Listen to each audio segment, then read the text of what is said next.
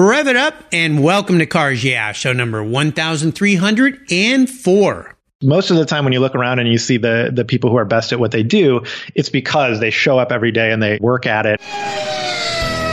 This is Cars Yeah, where you'll enjoy interviews with inspiring automotive enthusiasts. Mark Green is here to provide you with a fuel injection of automotive inspiration. So get in, sit down, buckle up, and get ready for a wild ride here on Cars Yeah.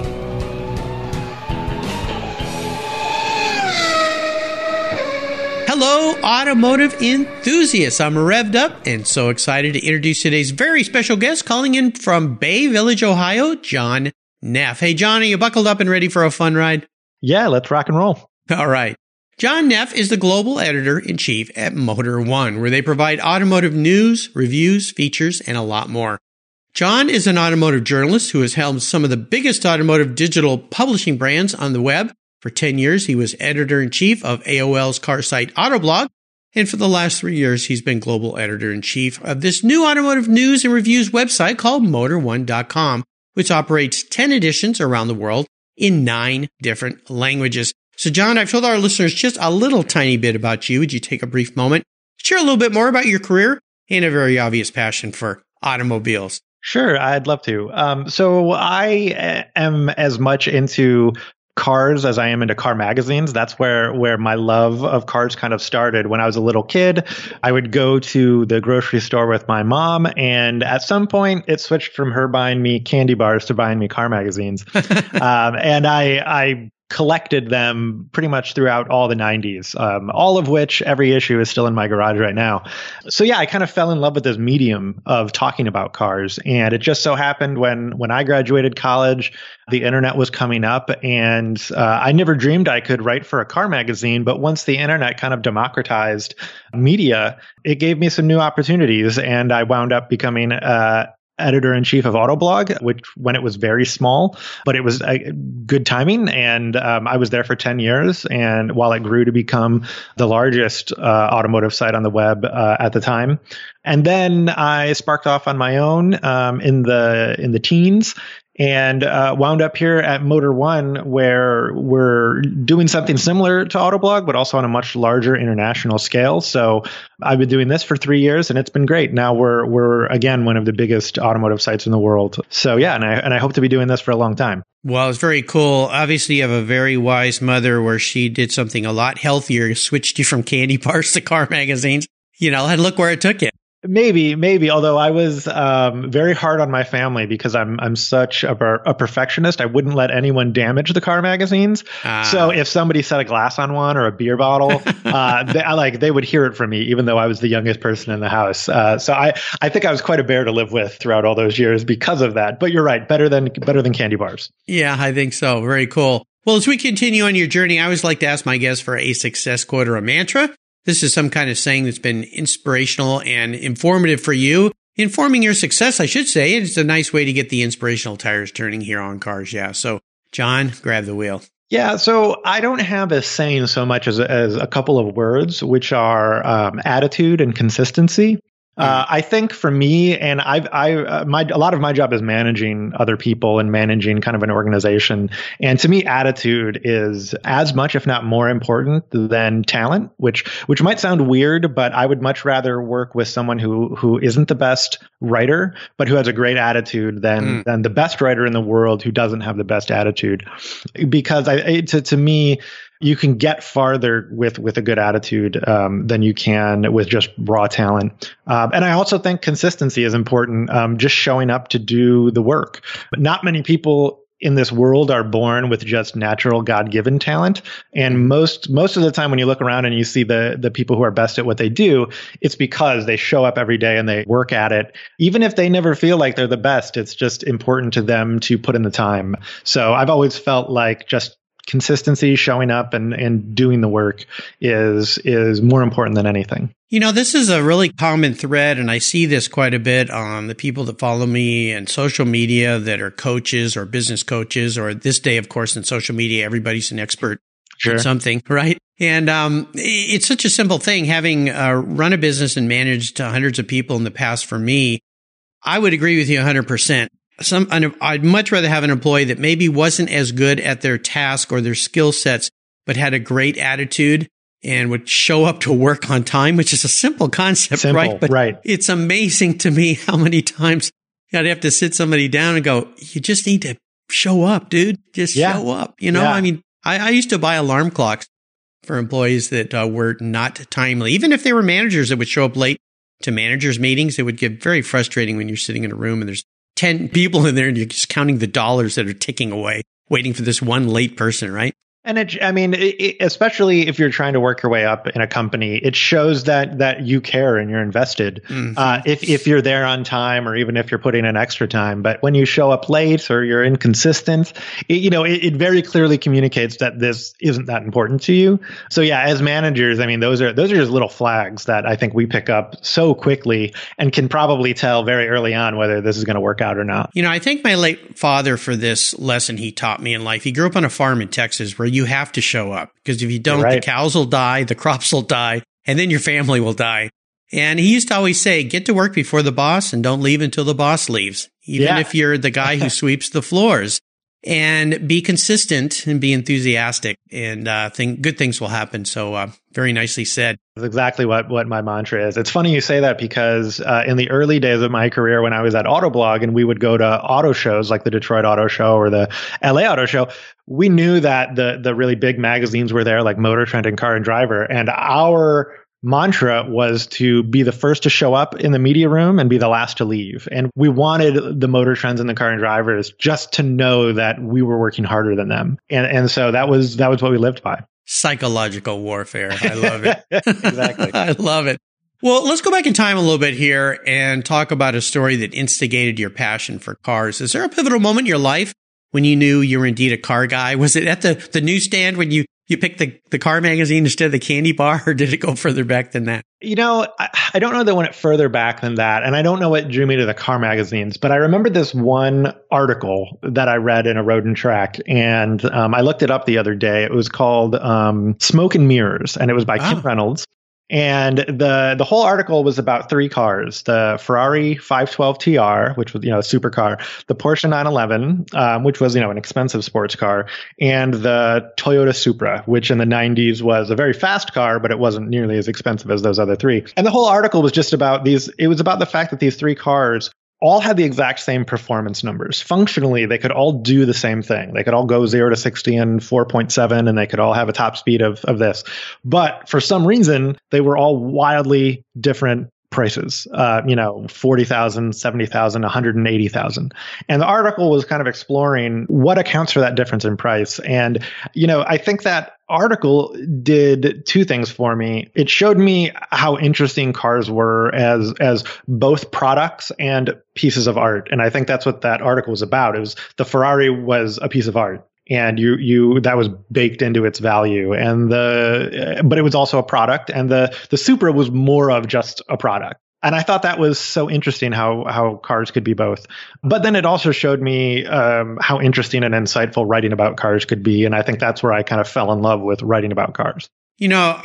I don't remember that story, but I love the concept about it, because like you, I've been reading car magazines forever. I love the whole concept about it, because you're right. People will go to car shows and look at one car and another and say, well, why is that one worth so much more? Well, there's exclusivity. There's also production costs. If you've ever been to these factories, if you go to Toyota factory, the way they're pumping out cars versus the Ferrari factory or Lamborghini factory, or and then you want to go really crazy, Pagani or any of these that, they're hand-built. Back in those days, Ferraris were indeed, hand-built cars. They are kind of still today, although the factory is much more automated in recent years. But and now Toyota's bringing back the Supra, right? Which is kind of cool. Right. Well, and it was funny because I remember one thing the article said about the Supra, because it was talking about the car designs. And it was saying, when you look at that Supra, which again was the 90s Supra, the design was kind of bland. And the author wrote about how you can look at the lines and see where someone in a committee raised their eyebrow, and that line got smoothed out. Yeah. And in the Ferrari, it's one person's vision that's totally pure and unadulterated. complicated and as wild as that person wanted it to be. And I think that was true at the time, but you're right. You look at the new Supra that just, came out, and we see all the reviews online right now for it, and that thing looks incredibly wild. So I think times have actually changed since that article was written, where even mainstream manufacturers now have kind of put out these so interesting designs that aren't boring at all, but are actually really kind of interesting and wild and definitely not designed by committee like maybe they were in the past. Well, thank goodness. I was just telling somebody the other day is there's so many vanilla cars, as I call them. They're just kind of all the same. There's nothing exciting. We were sitting in a restaurant a few weeks ago watching cars go by, and I was with my daughter and her fiance and my wife, and I was just talking about, I'm sure their eyes were all rolling back in their heads because they're not car people. I know that look. Yeah. I was like, how about an exciting car? When is an exciting car going to drive by? And lo and behold, pull up early 80s Mercedes SL. And I went, now that's an interesting, fun car, kind of cool car compared to everything. But I'm glad to see that people like Toyota are stretching their bounds, and maybe some of those committee guys or suit guys weren't in the room when they did the final selection. It certainly doesn't seem like they were. Well, I hope not. Yeah. Well, let's talk about a challenge or a failure you faced. And I like this question, not so much to bring up maybe some pain in your past. However, it's more about what you learned from that situation, so that perhaps someone out there listening who's going through something similar sees there is a light at the end of the tunnel and it's not a train coming at them. So walk us through that experience, get kind of personal with us, and tell us how that helped you gain even more momentum as you move forward in your career and your business and your life. Sure. I'll tell you about when I've left jobs, and I've left two jobs where I didn't know what I was going to do next. And that's not normally how you should do it. That's a brave move. Right. Exactly. And the only thing I made sure to do, I think, in each case was that I'd be okay for a little while. Like I had, a few months of runway to figure out what I wanted to do. But in each case, I'm always very hesitant to leave a job because I normally like what I do and I like the people, but there's always one thing that starts small and then grows big and big until you just, don't want to do it anymore. And I remember when I left Autoblog, which was around 2014, and I didn't know what I was going to do next. And I got some good advice from my brother, who had given me the same advice about 10 or 11 years earlier. And he told me, just write down anything that you like doing. And it doesn't matter what it sounds like. It doesn't matter if it doesn't sound like a job. Just write down what you like doing. So I would write down everything, I don't know, reading a comic book to, going to see movies or whatever. And then he told me, now look at that and just ask yourself, is there anything you can do here that you can turn into a job or find a job through? And I actually found one on the list that was, and I had written down, I really like researching products that I want to buy. Like I spend months researching what I want to buy before I buy it. And that led me to a website called Wirecutter, which some of your listeners may know. And it's a great site about, and they produce incredibly in-depth buying guides about electronics and home goods and things like that. Out of nowhere, I contacted the owner and the founder and said, hey, have you ever thought about doing anything with cars? And this is my background. And he responded kind of like, maybe, we've thought about it in the past. And I kind of just thought, well, I'm not doing anything right now, so I'm going to write a car guide for this guy in his own form that he's done it for other products, and I'm just going to submit it to him.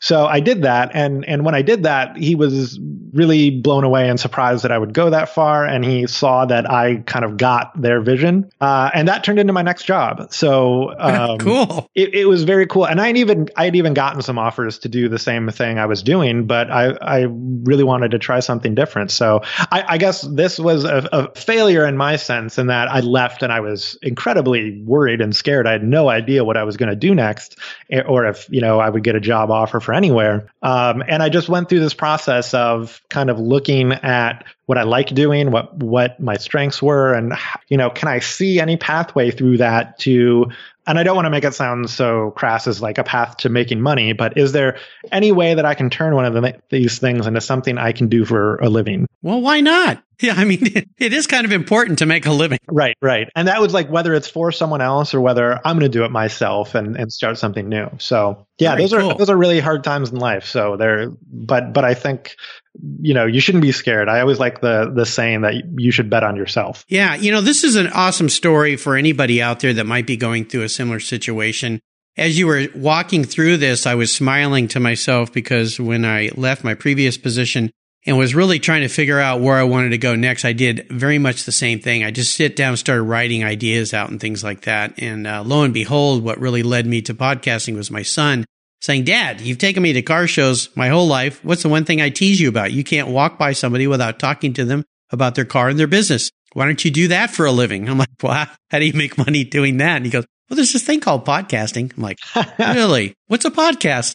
And Wow. He started investigating it. And then lo and behold, almost, 5 years later and 1,304 shows later, here we sit. So yeah, that's amazing. Plus a TV show. So you never know where things will take you. But I think the most important lesson I heard from this is what your wise brother said. And that was, write down what you enjoy. Think about what you like to do, and then find a way to wrap that into a career and into a life. And I can tell you, after talking to you, John, and 1,300 plus people, it is the key, the secret sauce to a happy life. It really is. Yeah. And I think the distinction between writing down a list of what you like doing versus writing down a list of what you're good at is important. Yes, because I was good at running an automotive website. I had just done that for 10 years, but I didn't necessarily want to do that next. And I left that job for a reason. So he was really smart to zero in on like you've been doing something for so long and you're very good at it, but why don't you write down what is really bringing you joy to do in your life? And again, it doesn't have to be something that turns into a job. Just start writing the list and it'll kind of lead you to where you need to go. Golden nuggets of wisdom from John Neff today. I like it. Very good. Very good. Well, let's talk about your first really special vehicle. The first car you got that had great meaning for you in some way, maybe because you paid for it, maybe because you really loved it. Maybe it's something that you had strived for a long time. And maybe if you would, share a special memory you have about that ride. Sure. So in high school, I had a lot of cars in a row that were like sub $1,000 cars, which I would buy them myself. I had a job in high school, and I had some boring ones like a couple of Volkswagen Jettas. And then I think my fourth car was a 1984 Toyota Celica GT. And it had super wide fender flares. It actually had the louvers on the back. It was so cool looking. And the one memory that sticks out was I was a junior in high school. And I was standing in the parking lot kind of near my car, but a group of younger kids walked by and I heard one of them say, how sweet that car was. And it's kind of silly to be proud of that, but it gives you kind of a rush and a sense of pride when people think your car is cool. And that was the first time that it happened to me. But I also, now that I'm so much older, I've also realized and I've owned a couple more kind of cool cars I've always wanted to own.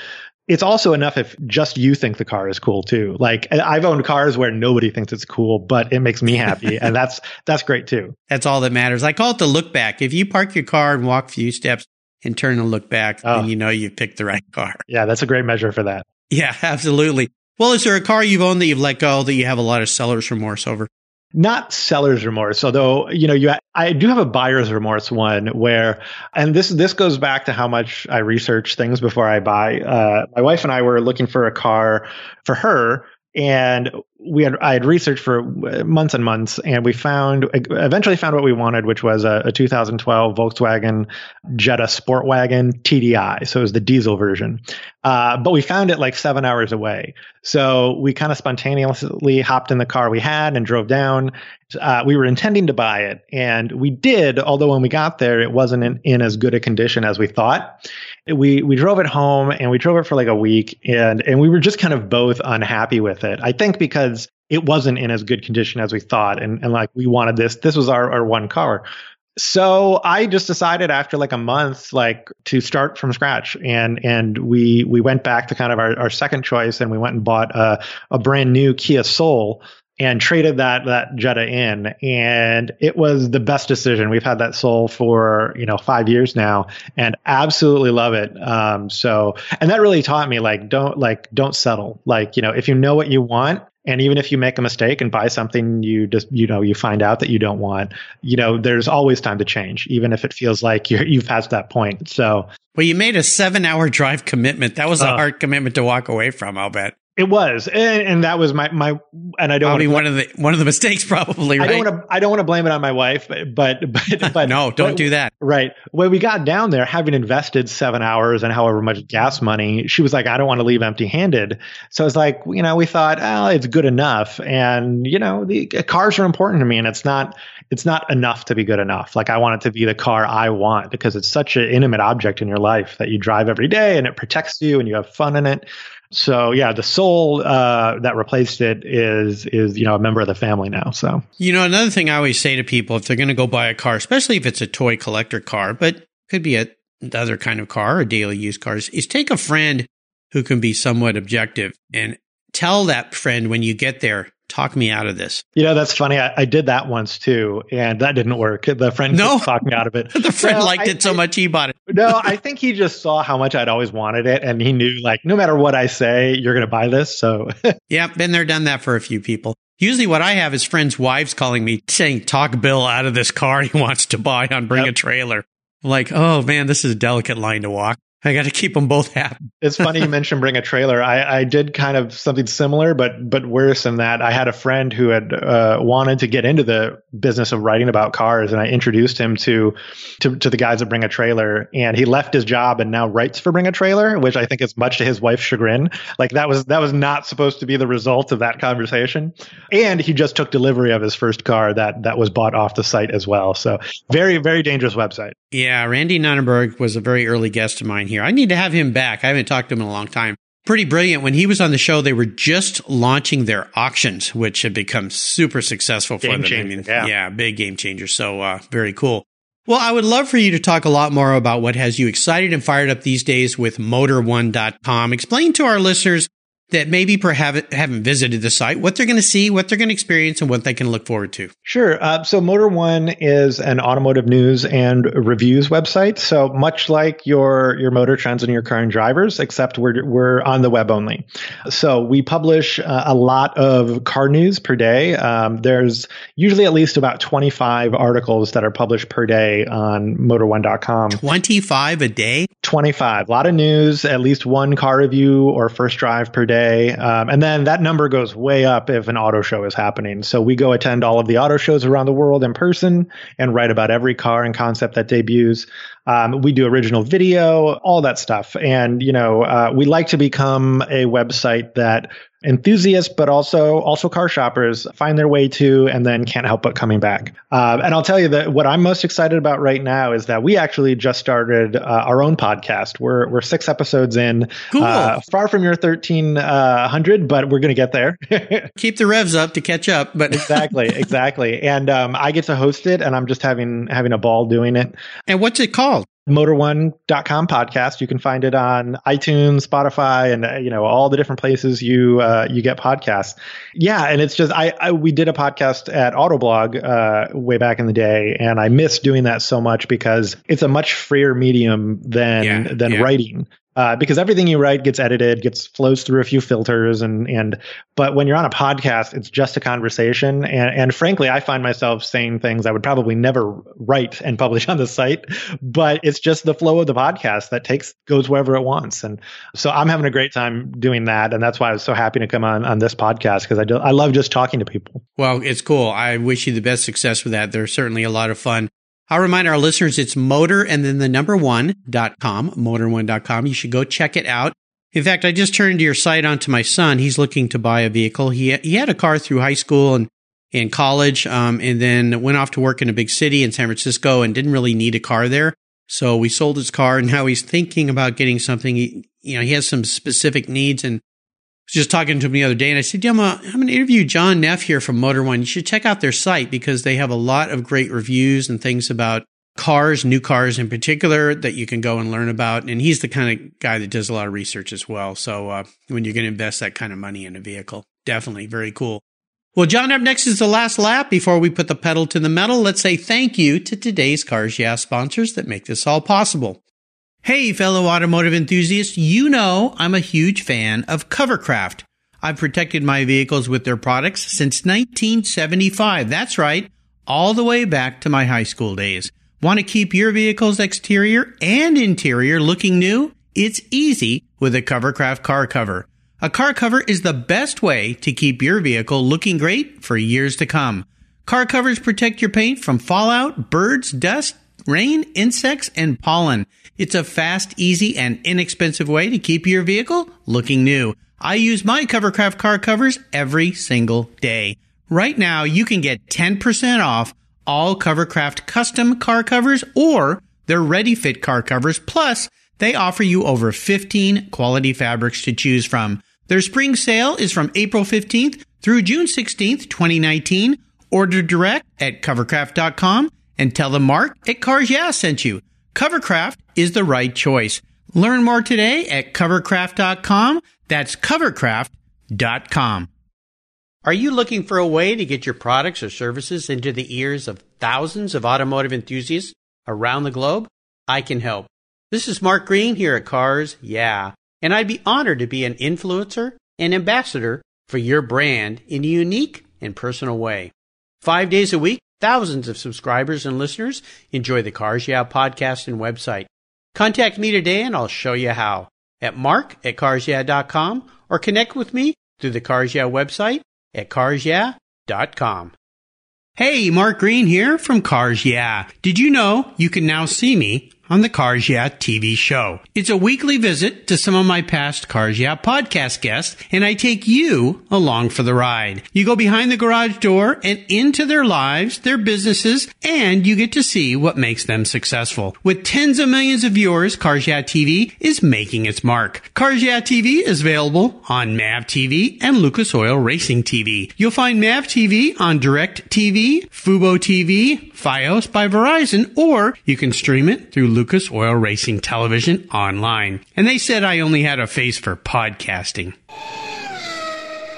All right, John, we are back, and I have a very introspective question for you. If you woke up tomorrow and John Neff was a vehicle, manifested into a car, not what you want to be, but how you perceive yourself as a car, what would John be and why? So that's such a great question and a creative question. And I would be one of my favorite cars of all time, which is the 1991 Ford Taurus SHO. And for those who don't know, it was, you know, everyone knows the Ford Taurus. It's a, you know, bland family sedan. But in the first generation of it, they had a performance version called SHO, which stood for super high output. And if you pop the hood on one of these things, the engine inside was a piece of art. You could display it in your home and it would be just as beautiful there. But I like it so much, and I think that car represents me because it's very unassuming on the outside. I mean, it basically looks like a regular Taurus, but inside is this really, you know, powerful, kind of fierce engine, and the car can do a lot of things you wouldn't expect it. And I look at myself like that sometimes. Like, I could probably walk in a room and not be noticed, but at the same time, you know, if you give me 10 years, I'll make the most popular car website in the world. There you go. I like that. Very well thought through. Very, very nice. Well, we are entering the last lap. I'm going to fire off a series of questions and ask you to give our listeners some very quick blips of that Ford Taurus SHO engine. So here we go. What's the best automotive advice you've ever received?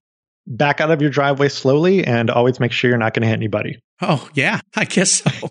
That's where those rearview cameras, I should say, come in handy. Whenever I rent cars, my car's a little bit older and I don't have one, and I rent these cars these days. They all have them, and I come home and I start backing my car up. I look at the dash. Where's the camera? Yeah, exactly. Oh, well, they're an old car. That's they're a nice crutch, but they're very useful. Absolutely. Would you share one of your personal habits you believe has contributed to your many successes over the years? I think one is not to listen to what everyone says you should do, but do what you think you should do. So if you believe in your idea, you should find a way to do it to see if it's right, and not just do what everyone thinks you should do. Ah, great advice. How about a great resource? Is there one out there you could share with us?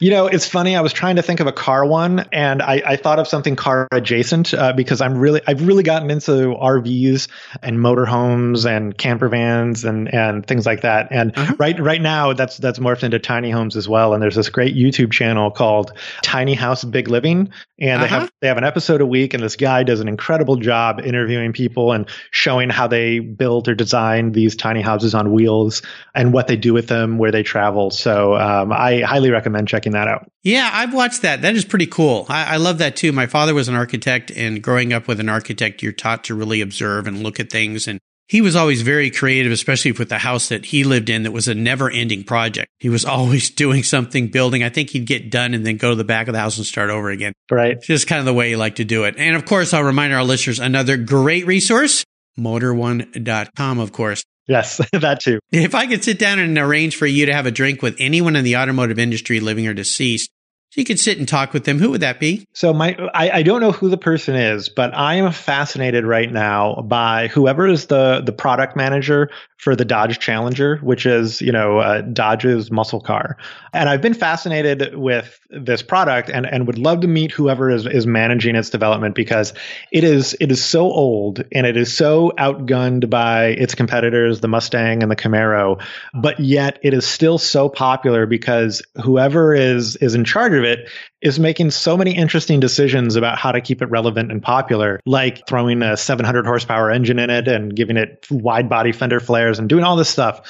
I'm fascinated by how they've done so much with so little, and I would love to have a conversation with them about what those meetings were like 5 years ago when they told him, we're going to give you no money and we expect you to continue selling this car for another 10 years, and how he got to where he's at, where the Challenger is now handily outselling the Camaro and catching up to the Mustang. It's incredible. Well, and especially in a big company like that like you've experienced in the past or understand, is all these suits that make decisions and higher ups that kind of squish all the design and the innovative thinkers many times in companies. So yeah, we'll have to figure out who that is. If any of our listeners out there know who that is, send me an email and I'll connect them with John and we'll get him on this show. I think that'd be pretty cool. Just email me at mark@carsyeah.com. Now, about a book. Is there a book you've read that you think our listeners would enjoy? Yeah, so I have two, actually, if you'll permit me. One, of course. I'll give you the one that's not about cars first, but I think is a great book about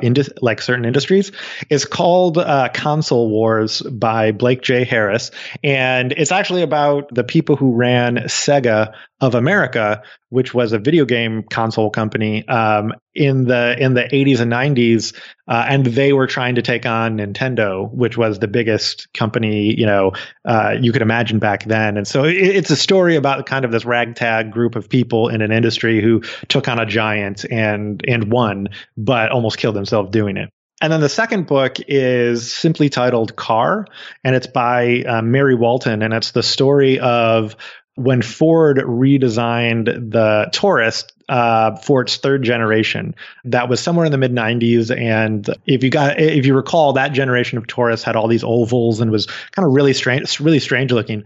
And it's basically a story about how this company, because of kind of its old ways, took a great thing and ruined it, And so it's kind of a tragic tale. But it's kind of, if you watch the auto industry and especially our domestic automakers and shake your head at some of the decisions they make, this book shows you how they make those decisions, how they kind of come to those poor decisions and follow through with them. Yeah, very interesting. Well, both of those books have not been recommended, which I'm quite surprised from all the books that are recommended here. And I'll remind our listeners, you can go to the website, carsyeah.com, and type in, or just actually go to the resources tab, and you'll see guest recommended books. And I'll link these books there along with all the other well over 1,000 books that our past guests have recommended here.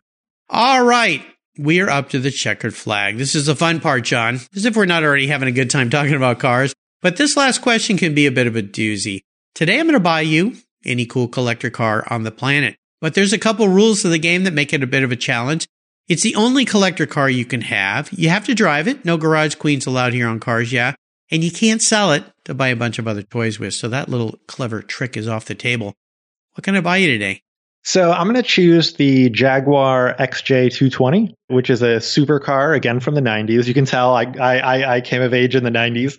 And I chose it because if you're going to pay for it, I do want it to be something expensive. So thanks. It'll cost you a couple $100,000 at least. At least, yeah. And it was just like I said, I was coming up in those times of the kind of a resurging supercar market, and there was the Lamborghini Diablo, and there was the Ferrari F40, and I gravitated towards this Jaguar XJ220. Camaro because honestly, I think it's one of the most beautiful cars ever designed. And it's modern enough that, and comfortable enough because, you know, the Ferrari and the Lamborghini were not ever considered comfortable cars in their day, but the Jaguar kind of was. It was almost like a really powerful GT car.